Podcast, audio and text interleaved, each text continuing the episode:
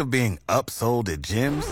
My guy, you're currently a base member. For $90 more, I can upgrade you to our Shred membership. For 130 more, you'll be a Swole member. And for just $300 more, you'll reach Sweat Platinum. At Planet Fitness, you'll get energy without the upsell. Never pushy, always free fitness training and equipment for every workout. It's fitness that fits your budget. Join Planet Fitness for just $1 down and $10 a month. Cancel anytime. Deal ends Friday, May 10th. See Home Club for details.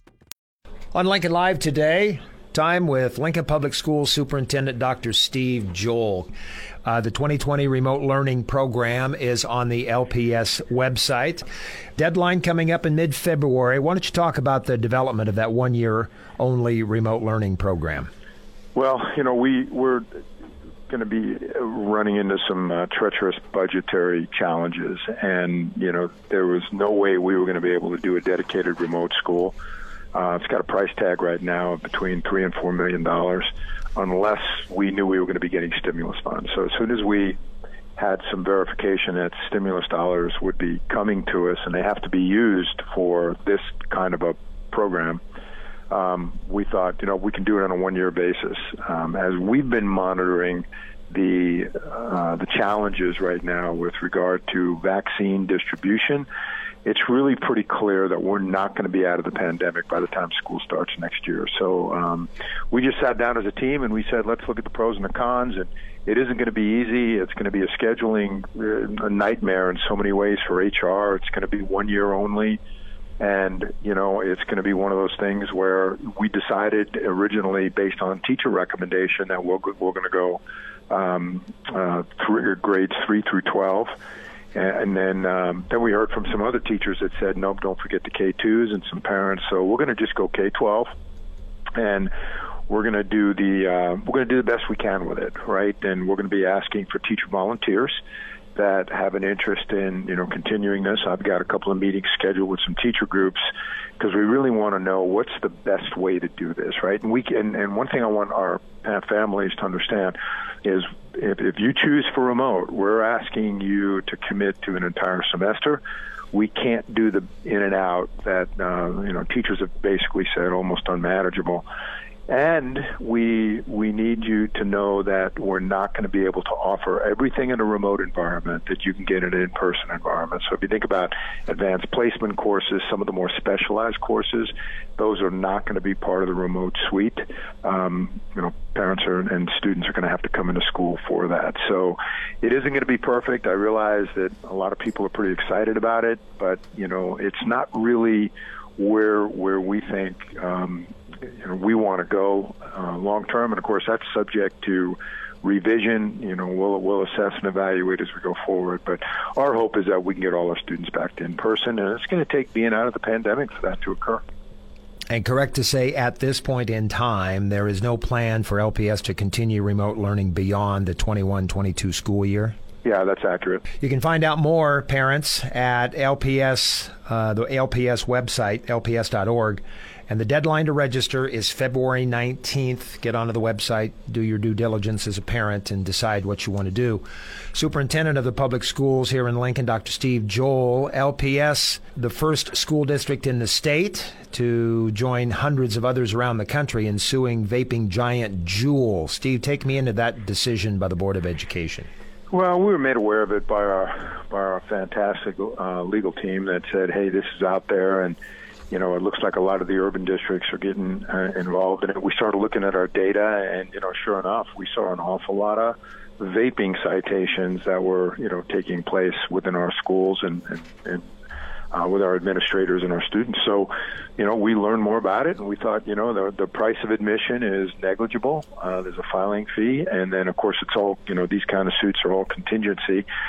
So very little risk to us to get into it, and you, you know, it's one of those things where again when if if if in fact the company was marketing to young people, students like ours, then it created a workload issue for us, right? Whether that's you know uh, security or you know additional administrative support, and teacher time and all those things. And we don't, I don't have the specifics of exactly, you, you know, what the uh, the data is that we're going to be looking at. But we just thought, you know, that's probably um, something that we'd be interested in doing, and you know, so we are, and we'll see where it goes. You know, and just just so people know too, I mean, there's an awful lot of litigation with public education on a lot of different topics, and um, you know, this this just happened to, to be one of them, and you know, we'll we'll follow the string and see where it leads. Earlier in the week, the City County Health Department moving the COVID risk dial out of the red and into the orange and reducing directed health measures. Those take effect today. What do those changes look like inside Lincoln's public schools, Steve? You know, it really is not a lot of change for us, right? We go to orange, which I think hopefully gives people a, a little bit more comfort. Uh, you know, on the activity side, we can increase. Um, and, I, and I don't know where uh, Kathy Wieskamp and her team are right now with uh, regard to rolling that out, but you know we're going to be able to increase our participation, or excuse me, our attendance. That's going to be a help. Um, I will tell you that we're trying to figure out a way to get more of our high school kids back into our schools. Um, we're working closely with Dr. Bob Rauner, who's on our board, public health doctor, uh, uh, specialist, and, and to try to you know get him see see what it's going to take for him to be comfortable with more of our kids coming back in. Um, feeling really badly for the seniors, Dale. Of course, you've not talked about that. Uh, you know, really want to try to find a way to get our seniors back in for at least part of their, you know, maybe the, the last third or fourth of their senior year. So we're working on a few things. Uh, going orange is good, but you know the virus is still alive and well. We're still having cases within our system, and you know I'm just not sure that it's going to go away, um, short of you know people getting the vaccine and or you know acquiring the virus and trying to get to some herd immunity. But I th- I, I want to thank our PR folks. Uh, our employees, our students, our parents, and our community because we've said from day one if we can drive these numbers down, uh, DHMs are going to be less restrictive, and we're going to work to get more of our kids involved in uh, back in school full time. 2021, a year closer to the new high school opening at Northwest 48th and West Holdrege, and a year closer to LPS and Bryan College of Health launching the medical science uh, focus program. Introduce that to people. Well, you know, we've been working on this one for a couple of different years. It started with a, just a casual conversation, Kim Russell and myself, and you know, Kim and and then Russ Gronwald, and you know, have always just said, let's make this happen.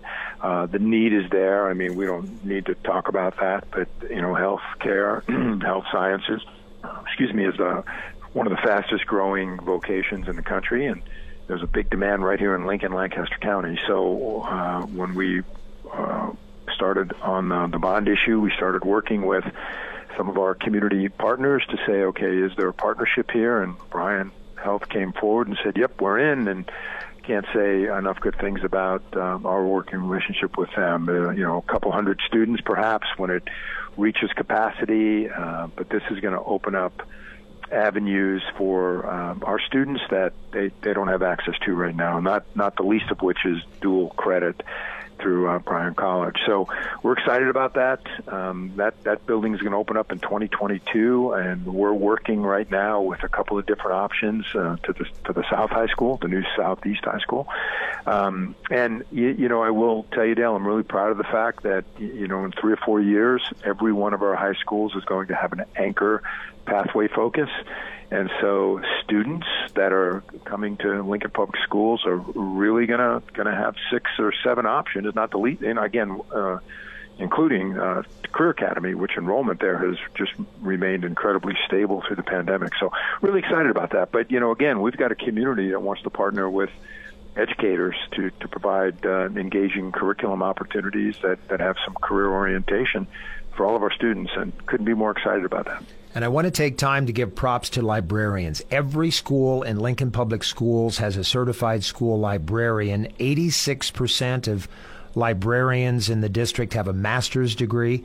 How typical is LPS as a district in, in setting this high bar, and how unusual is it for a school librarian to have such a high skill set?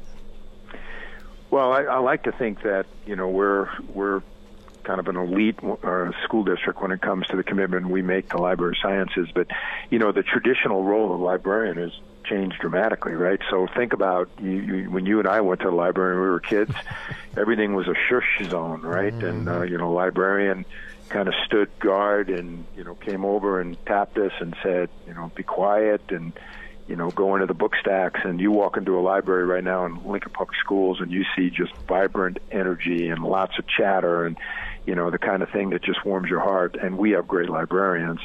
And so, you know, we've made the commitment to, to that, and I give all the credit to Dr. Hafner, who, you know, has just been this uh, this beacon of creativity when it comes to, you know, extending the capacity of what our media centers are going to be. So, yeah, I'm really excited. I'm I'm a library rat, right? So I love going to schools, walking in libraries, and you know, seeing what's happening. But we have high qualified, uh, trained people. They're they're they're technology people. They're they're part classroom teacher. They're you know they're research assistants. I mean, it's it's a it's a very diverse role today, but it's very it's critical for the work that we're trying to do, preparing kids for the 21st century. Steve, could you walk up to a file cabinet and use the Dewey Decimal System if you had to? I think so. I couldn't. But, you know, it was a long time ago. I, I was actually a library assistant aide when I was like 12 years old. And so the Dewey Decimal System uh-huh. and the stacks, and you know we'd have to put the books back in order. I mean, it was mm-hmm. what you had to do. And, and do you remember microfiche, where you you check yes. out like the old newspapers and yes. you run it through that little microfiche machine? Mm-hmm. And I remember going back and you know reading about the Brooklyn Dodgers, right? Because my father used to talk about how good they were, and I was a New York Met fan, and and I would read the stories about you know the Brooklyn Dodgers in microfiche, and it was kind of like being back there. I thought that was really cool. Look look yeah. how far we've come since then. I can still smell the cards. I mean, they were just you could just rifle through these files and files, pull out this long drawer of nothing but thin index cards with yep. with the numbers. Oh, Steve, it's always fun catching up with you and uh, highlighting the many accomplishments going on in Lincoln's public schools. Be safe. We'll talk again. Thanks, Dale.